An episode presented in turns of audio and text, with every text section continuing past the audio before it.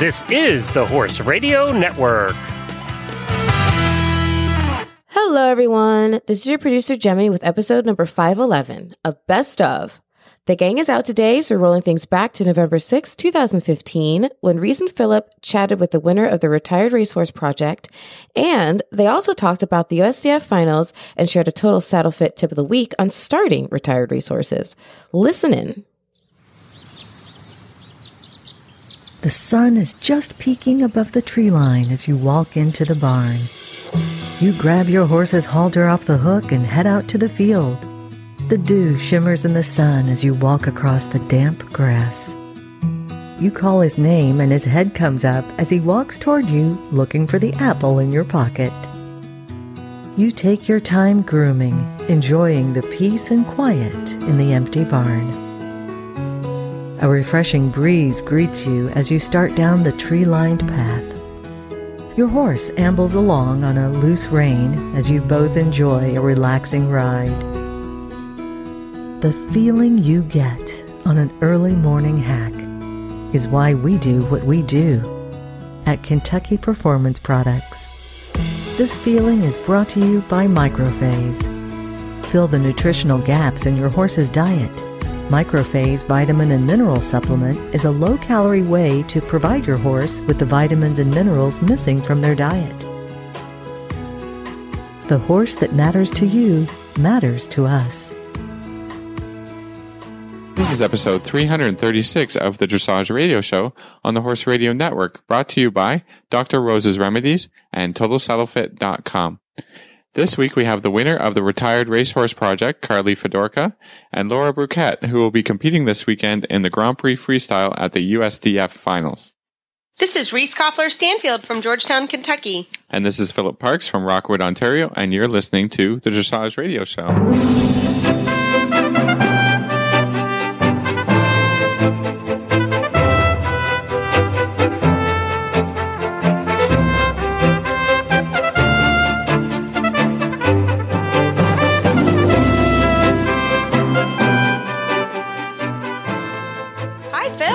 It's just us. It's just us tonight. know, it's just us no tonight. Glenn. And we Well, we're yep, we're a little bit early. We're recording Tuesday night um, because uh, I am heading to the U.S. finals myself, and uh, on Thursday night, I don't know what we'll be doing, but it's going to be busy. Yeah, it was just easier and a little less stressful for me to sort of get the show knocked out early in the week. So yeah, That's pretty awesome. Well, I guess um, our listeners should know that that we were hanging out last week, and so um, and we didn't get a picture. we didn't get a picture. Yeah, that's our bad. Not smart of us, but yeah, you came down. You came down last week and it was awesome. You helped me get um, Elin Core or Hello ready for the finals, which was awesome. We worked on a lot of suppleness, uh, which was super helpful, and then we rode through the third three.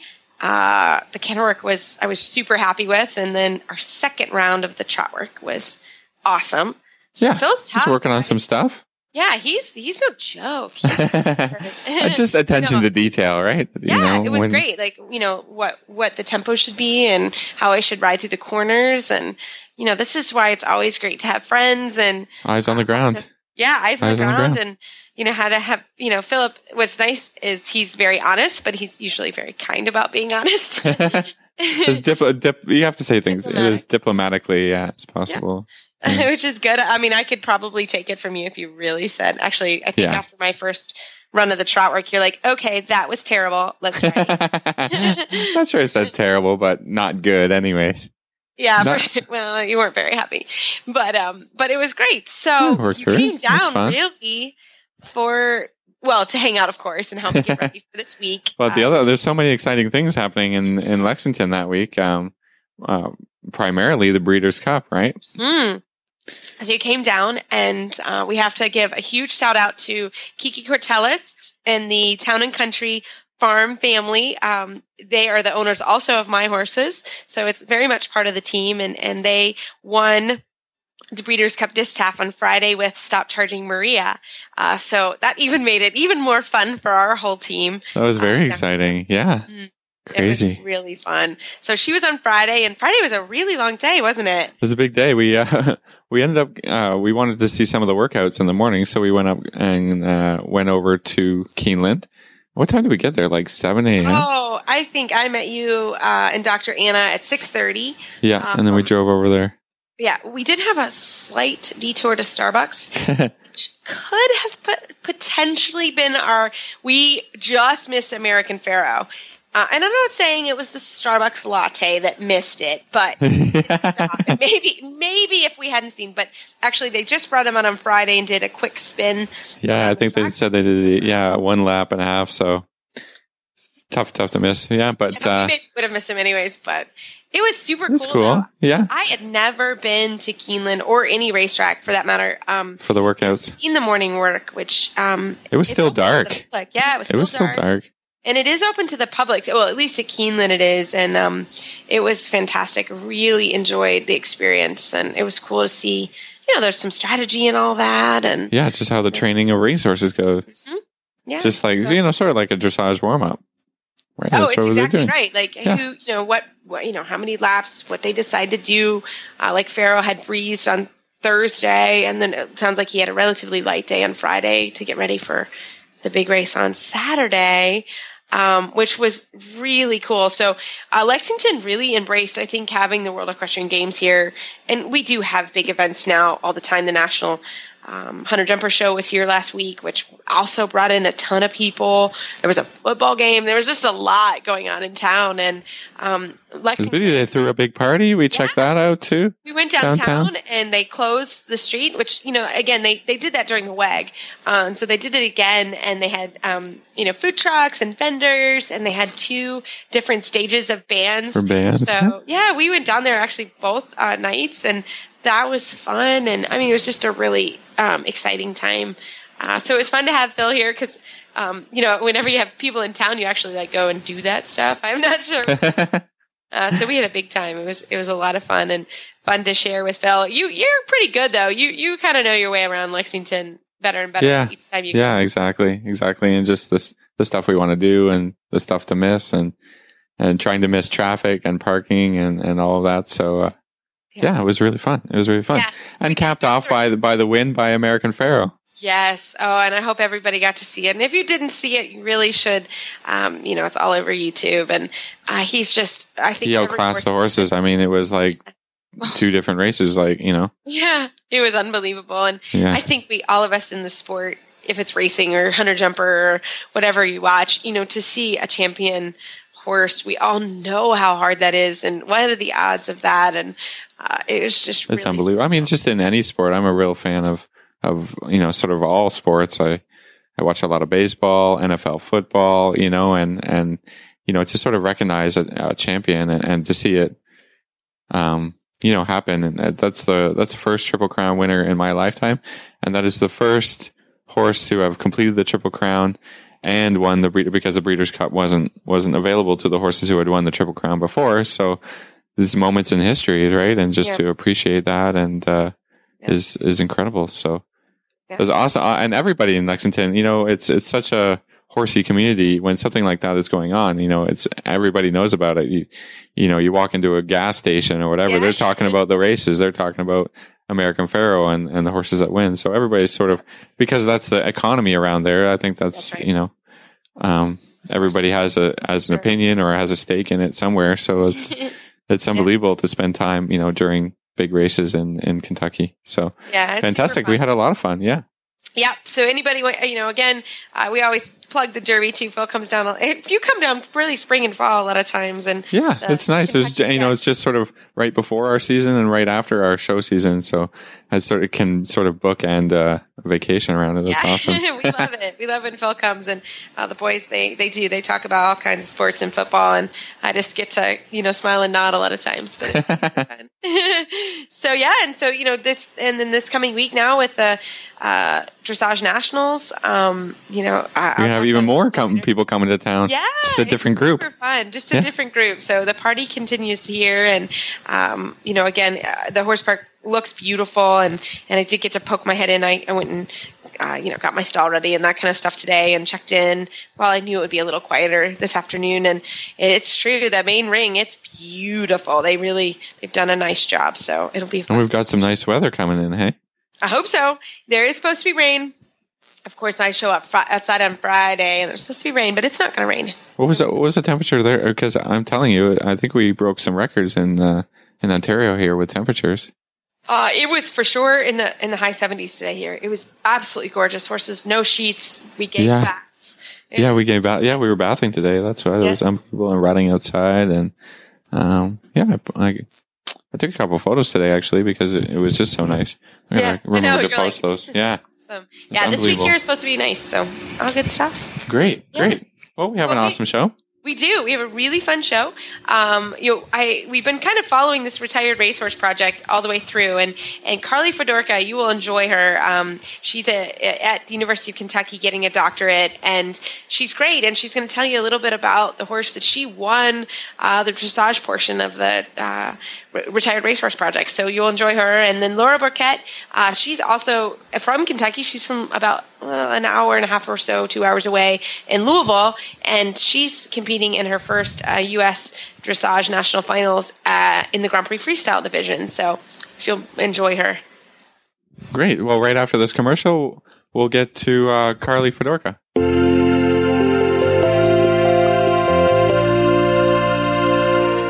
Dr. Rose's Remedies Skin Treatment Salve and Spray are 100% all natural products. They are anti inflammatory, antibacterial, antiviral, and antifungal. Dr. Rose's are made with all human grade ingredients and are safe and effective for treatment for all manner of cuts and scrapes on your horse. And Dr. Rose's is the must have product here at the Horse Radio Network headquarters to keep PT Scooter's delicate white pasterns free from dew poisoning and scratches. Ask for Dr. Rose's at your local tack store or feed supplier or visit them online at drrosesremedies.com. That's drrosesremedies.com.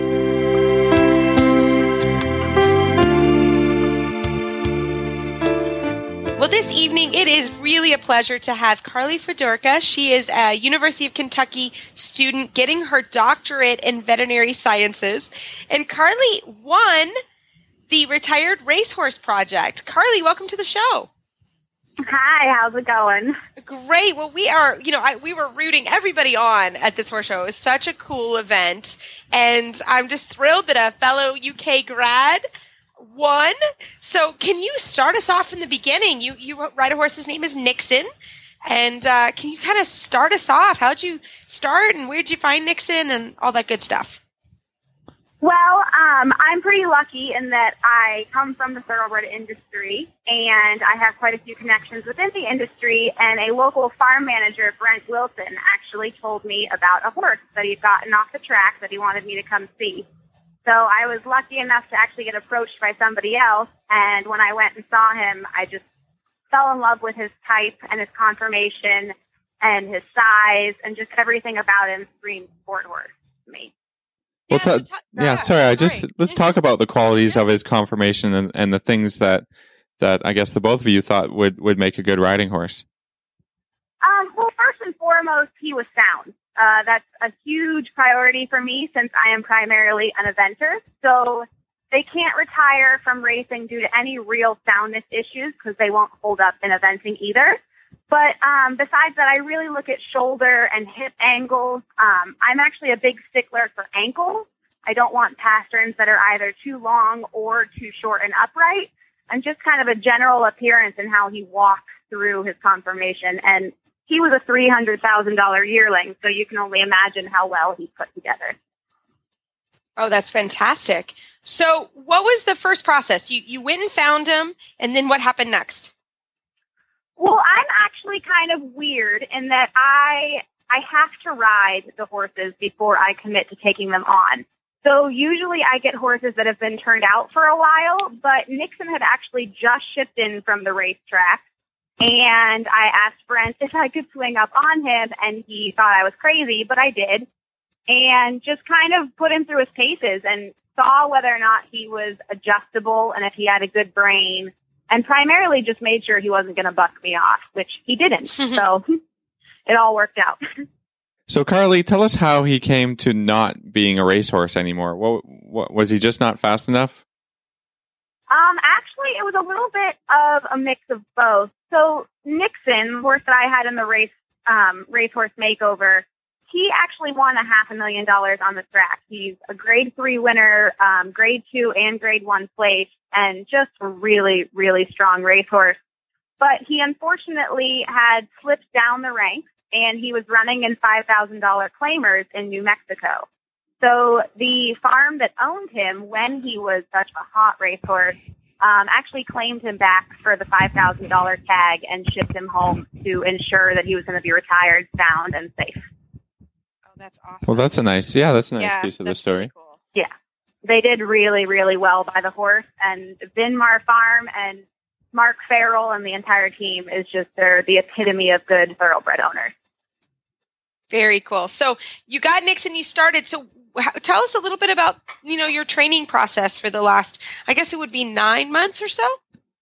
Yeah, I actually got him in May. Oh so wow! It was only about six months. I had a little bit of an unfair advantage, but he last raced at the end of March, and then we gave him about six or seven weeks off just to, you know, get a little bit of letdown.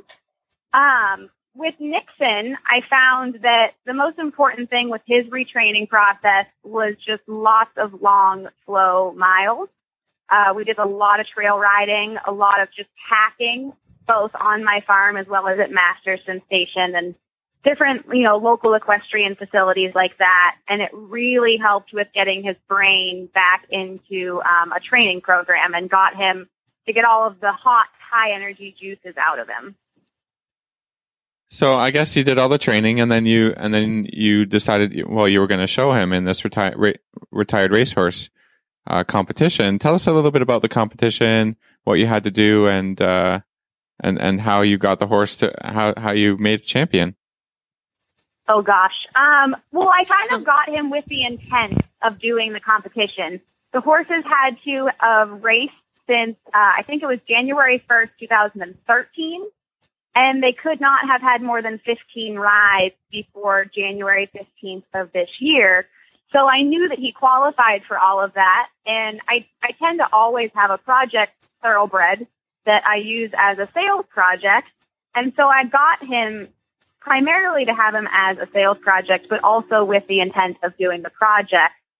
Um, I bit off a bit more than I could chew. And for the first few months, Nixon was quite the terror and he was not exactly um, the perfect project, I guess is the best way to put it. So for the first few months, it really was just trail riding and getting his brain to listen to me and teaching him some negotiation skills. Um, he did not think that I was anything more than a fly on his back. so it really hasn't been until about the last two months, quite honestly, that I've been able to get real training rides on him. Awesome. So, so the last two months getting ready for the project, what were some highlights of those months? Um, some of the biggest highlights for me are extremely simple, and it sounds strange coming, I guess, from winning because everybody thinks that he's this elite horse that's so well trained. But really, the first big accomplishment was getting him to trot. Uh, we, we had we had a walk and a canter, not much of a trot, so that was a huge accomplishment. Uh, the next big accomplishment was getting him to stay inside dressage ring because Hmm. he assumed that the outer panels were just jumps. Um, and then the third major accomplishment was getting him onto a trailer to get him to the shows. but really, it all just kind of clicked in his brain. And within one week, I went from, you know, not wanting to ride him at the end of the day to craving riding him at the end of the day.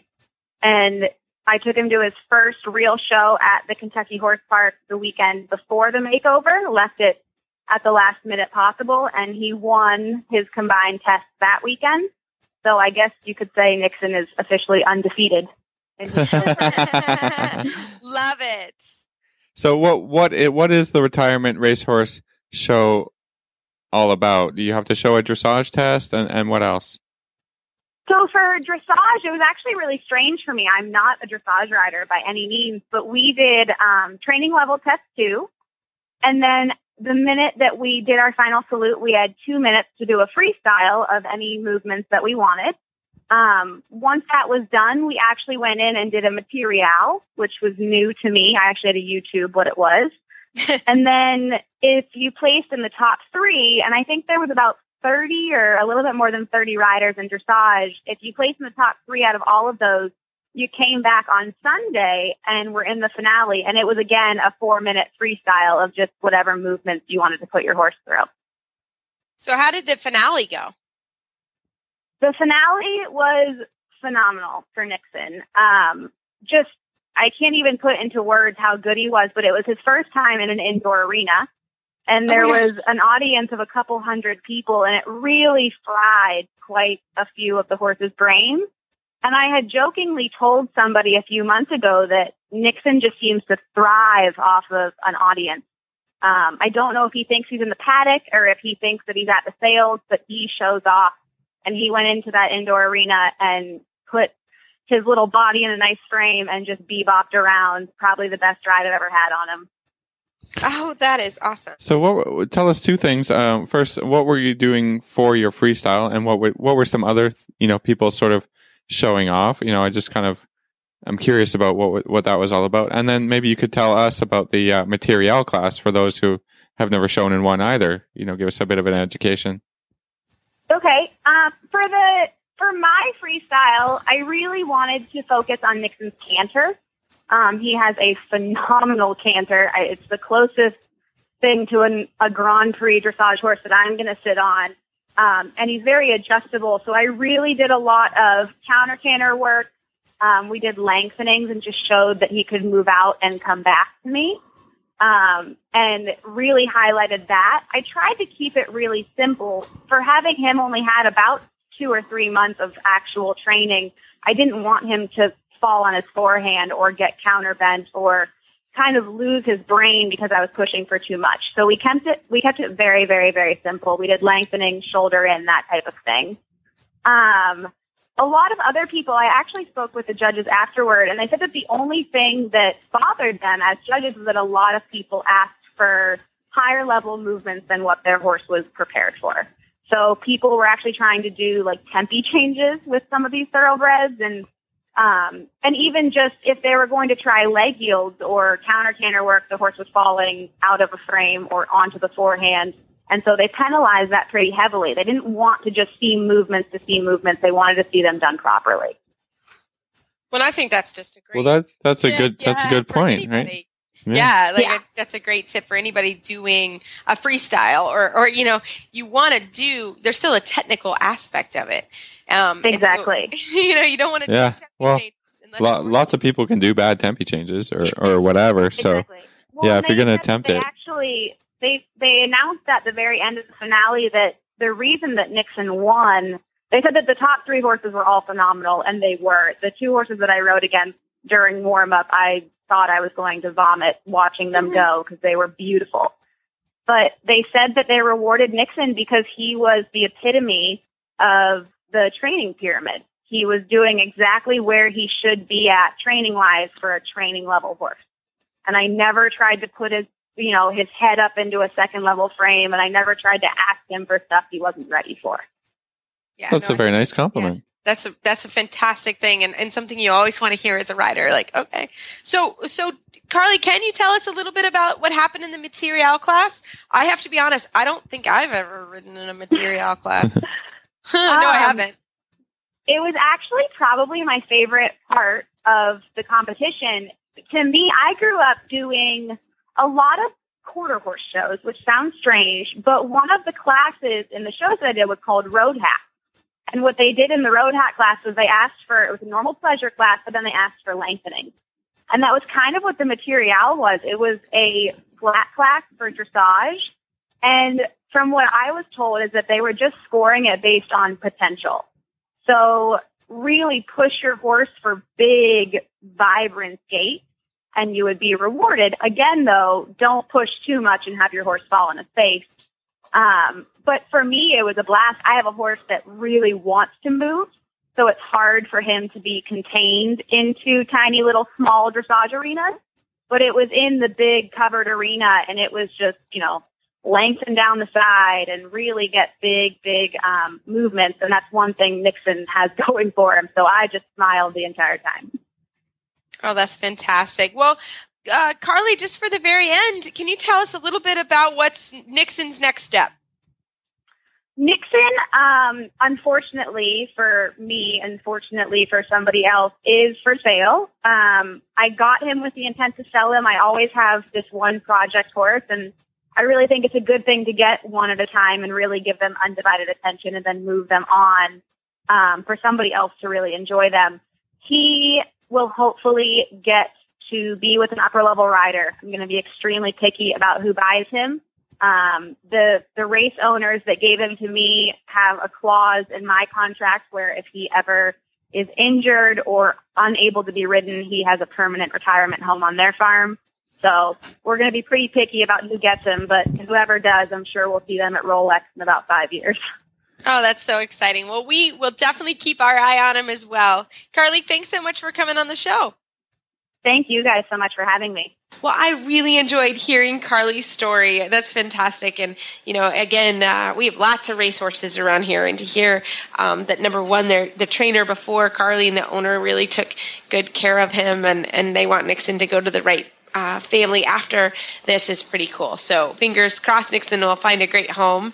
Uh, and uh, next, we're going to talk to Laura Burket about her journey to the U.S. National Dressage Finals. Well, this evening for our national preview, we are so excited to have Laura Burket. She is from Battle Creek Dressage, USDF gold medalist, and she qualified with her horse Giacomo M for the Grand Prix Freestyle. Laura, welcome to the show.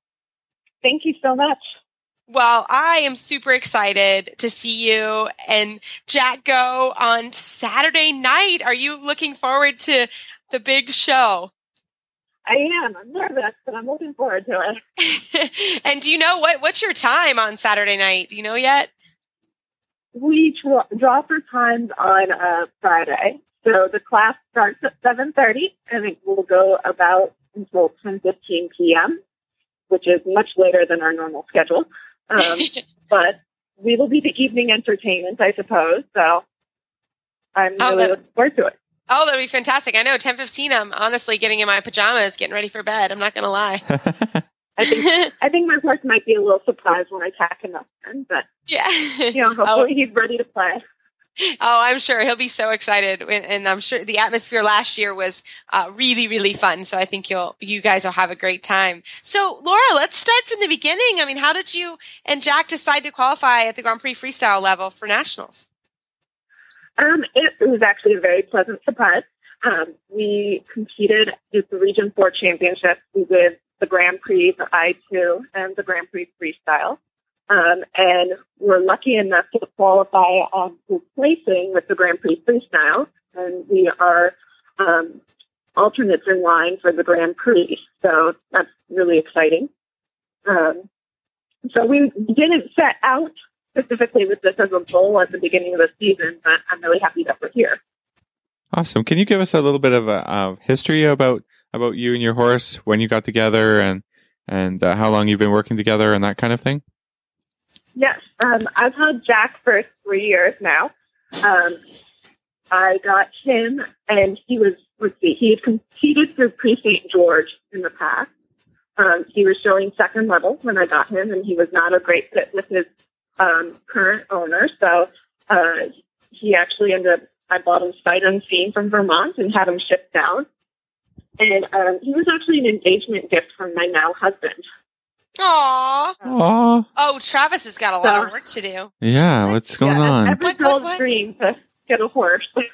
yes. I'm like, wait a minute. I, I, I'm going to talk to my husband about this. Uh oh. I think uh-huh. I think the guy's going to stop people listening to the show if, if the expectations are horses for engagement gifts. yeah, exactly. Yeah. Our, our, listenership may go down. Yeah, that's awesome. I'm super jealous. Actually, I'm not going to lie. So for the past three, is this is this your first year at Grand Prix? I mean, you you've taken him from Prix St George all the way up yourself. Okay. Well, um, we showed Prix St George, and I won the first year that I had him. um, and then moved up to the Grand Prix last year. Oh, that's fantastic. So tell us, Laura, what is your freestyle like? Freestyle is actually some more modern music. It's um, a hip hop mix. I made it myself, which I know is different than a lot of the freestyles that you're going to see that evening.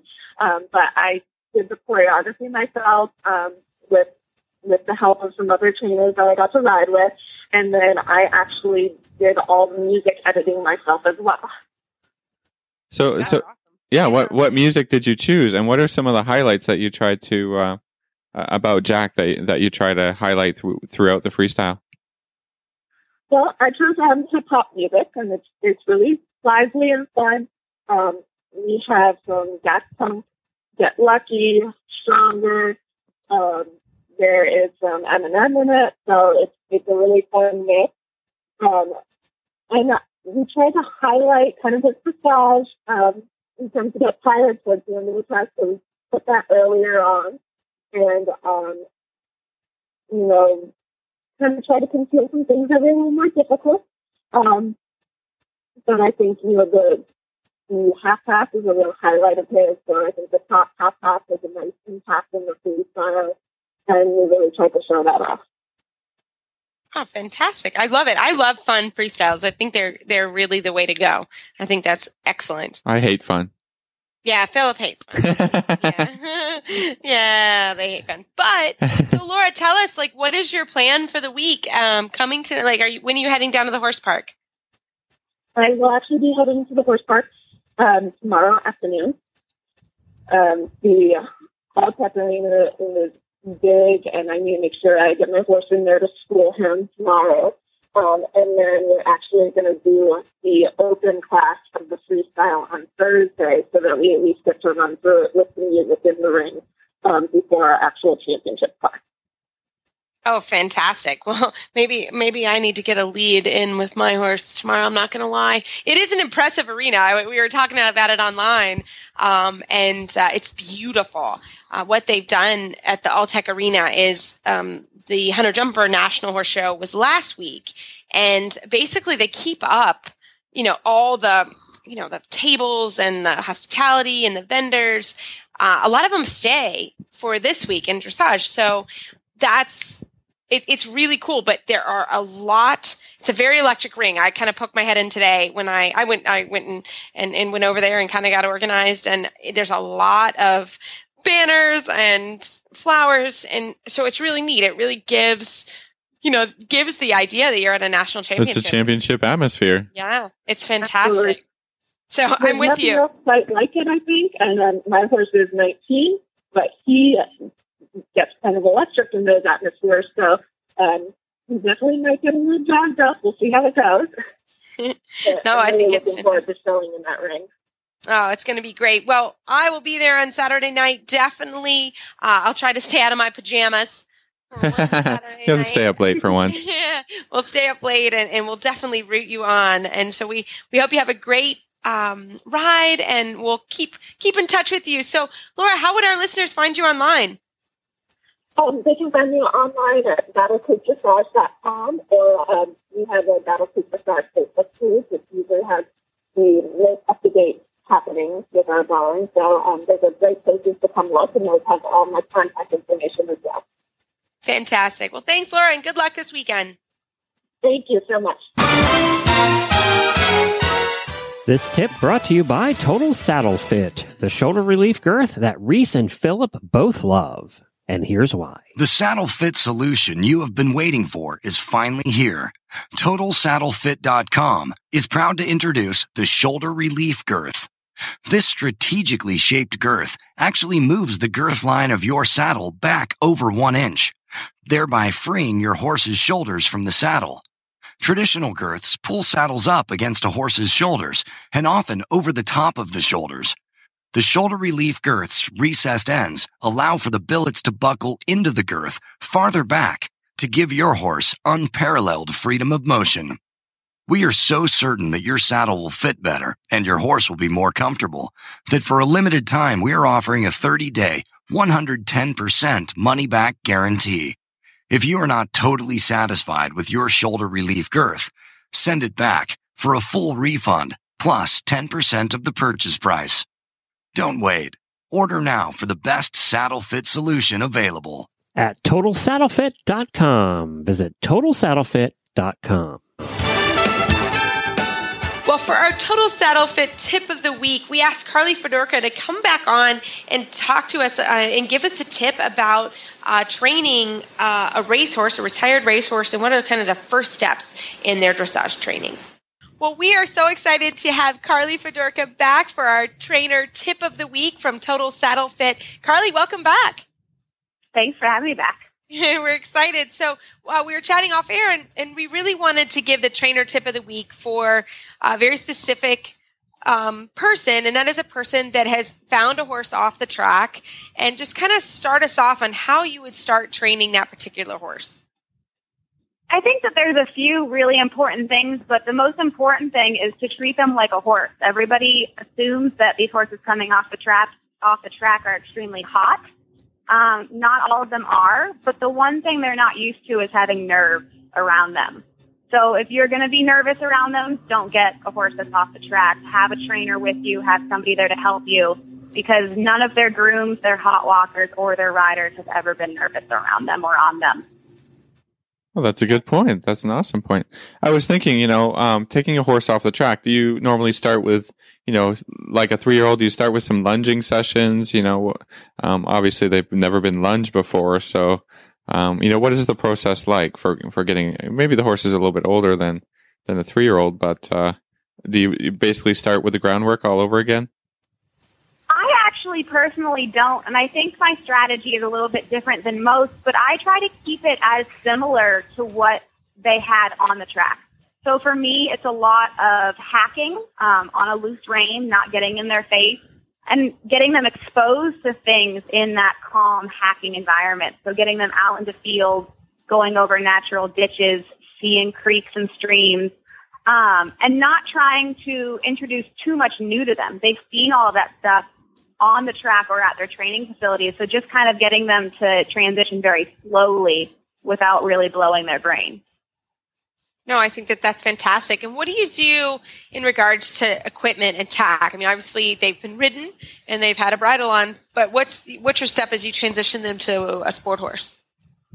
Um, I try to keep all of my horses in a snaffle, and if they need a stronger bit, I tend to think of that as a, a, some lacking in training on my part. So we go back to the drawing board instead of bitting them up. Um, I tend to do at least the first few months of all of my work with these young ex-race horses in a jump saddle. Um, they don't need to have a really strong upright seat on them doing a sitting trot right away. Just letting them be loose and happy is really pivotal. Um, and then the only other thing that I add to some of them is um, what I call the oh crap strap. And I just put a stirrup leather around their neck because the worst thing you can do when introducing them to hacking or jumping or anything is hit them in the mouth. So I try to keep as, as much out of their face as physically possible. No, I think that that's great. Like that's different than the, than a strap on your saddle, right? I mean, that is a physically yeah. a strap that goes around their neck. Yep. That way you can, there's a spot for you to hold on to if they do get a little bit hot or if they do take a big jump on those first uh, few trial and errors with you because any pressure on a thoroughbred's mouth tells them to go. So it's this, it's the opposite signal of what you think you're signaling them to do. And how do you approach that with the training? And, and you know, are we talking about a lot of transitions or, you know, um, yeah. what's, yeah, I mean, what's the, what's the strategy there? Um, Nixon has been the one that I had for the retired racehorse makeover. That horse has been the hardest for me to try to transition from that grab the bit means go. And honestly, um, I call it my daredevil act. But the best thing you can do is just play Russian roulette and drop the reins on them. Um, if they go and you relax and you sit up and let just float the reins almost like you're a hunter rider, they tend to come back to you immediately. But if you seesaw on their mouth, they get hotter. So it's a lot of transitions of teaching an actual half halt and doing the squeezing of the sponge on one rein versus actually grabbing the bit. No, I think that that's a fantastic, and the, also like And it may be specific to each horse, but when Yeah. you think about how much you're going to train and ride that horse in the beginning, how do you make that decision? Um, it really depends on the horse. I try to ride these guys that are coming off the track around um, four to five days a week, but I don't, I never do the same thing twice in a row. Um, especially with these younger ones, you can't just drill dressage into their brains. At the same time, you don't want to jump their legs off. So we'll do a lot of just meandering around, going on field trips, and just literally walking and exposing them to things is just as good for their brain as is teaching them how to do a walk trot transition. No, I think that that's fantastic. Well, Carleigh, thank you so much for coming on the show. Um, if any of our listeners have any questions for you or any questions about Nixon, uh, because the horse that you won, the Retired Racehorse Project, is being sold, how can they get a hold of you? They can email me anytime. My email is my first and last name, Carleigh Fedorka, but it's spelled kind of funny. It's C A R L E I G H F as in Frank, E D as in David, O R K A at gmail.com. And feel free to ask me any questions about him. Like I said, the an ideal and perfect home is of the utmost importance. So hopefully we'll find him that place soon. Fantastic. Thanks so much. Thank you so much for having me. Well, that was a great tip from Carleigh, and I hope that lots of people enjoy, um, you know, retired racehorses. They're really wonderful horses. Um, so, Phil, we have an email uh, that we wanted to chat about. Yeah, well, um, this email comes to us from Mar- Maria Lakis, and um, I'll, I'll give you the short of it. I guess it's you know, hi Reese and Philip. Um, it was questions about uh, massage therapy, and I know that you use massage therapy, and a lot of people have are, are sort of um, bringing it to their their training program and to their horses, and it's really improving. Um, you know your workouts and and your horse's performance. So um, the main reason for the question is sort of what does somebody expect to pay for a uh, for a massage session? So I guess we'll just throw it to you first, there, Reese. Uh, what, what what do you pay when somebody comes in and gives your horse a massage? Well, And I think that's yeah. a really good, you know, I think that's a really good question, you know, and that's always with vendors that you have come into the barn. Um, you know, what is the average cost? And, and I think a lot of it too does depend on your area of the country. Uh, I think there is some variability in the level of training, you know, just like anything, um, you can get a lesson. I'm just saying from a, a USDF bronze medalist, or you can get a lesson from a USDF gold medalist, and there will probably be some division in, in cost Yeah. for that. But um, for our massage therapist, she has done a wonderful job. Uh, Jennifer Oliver is her name, and uh, she's fantastic. And she's been a part of my team now. Wow, I, I'm trying to think when Jen started. I mean, we're probably pushing a decade now uh, where she works with the horses. And, you know, what's so nice about having a relationship with your massage therapist is they're just another, in my opinion, another sort of line of defense in a way for finding injuries. You know, Yeah. she. This is a, a resource and a person who's going to put hands on your horse and and somebody who should be pretty expert at feeling muscle problems. So Exactly. And you know, in, in looking at the muscle of the horses or, you know, maybe they they can you know, she's fantastic at saying, you know, his back didn't feel like that last time. Um, and we have some horses that are on an every month program. We have some that are on every two weeks.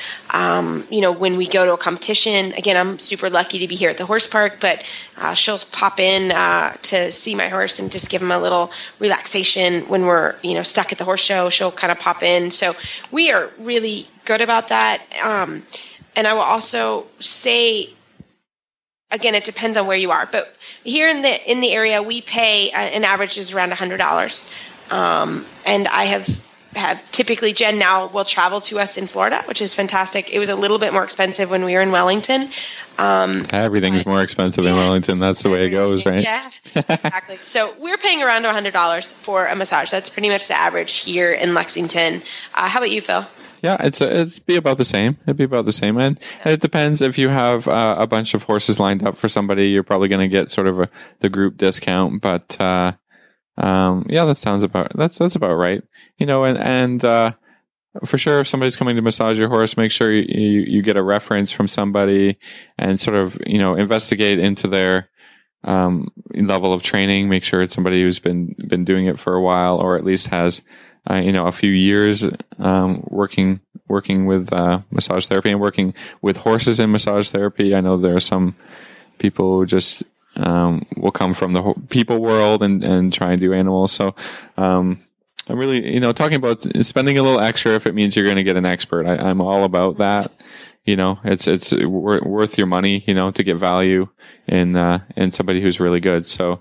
Um, I hope that answers the question. Yeah, I do too. And I was just going to say real quick, Phil, Jen is great about giving us. Um, uh, we basically have a file folder on every horse when it comes to massage therapy. She she at the end of the day gives a report, uh, and that's really really helpful for her and for me because uh, I'm not always available. Uh, my manager's always here, but sometimes I'm in and out, and I don't you know get get to have a full conversation with her. She'll always call me if there's an issue, but uh, it's neat to kind of take a look at that folder, look at the horses, and say, you know, wow, you know this this was a problem, or or you know whatever it may be and see over time so i am very thankful for that and and do ask when i'm traveling that or with someone that they they do give a, a, a written report uh, yeah, which is good nice. point. Good point. Mhm. Great. So we hope that helps. We love emails and Facebook shout outs. Keep them coming. Uh, and you can find our show notes and links to t- today's guests on our website, dressageradio.com. Like us on Facebook, just search Dressage Radio Show. Follow us on Twitter at Horse Radio. My website is maplecrestfarmky.com, and my email is reese at horseradionetwork.com. You can find me at philipparksequestrian.com and my email is philip at horseradionetwork.com. I'd like to thank our sponsors for allowing us to put on a good show. And don't forget to check out all the other shows on the Horse Radio Network at horseradionetwork.com. Everybody, keep your heels down and your shoulders back, and we will talk to you next week.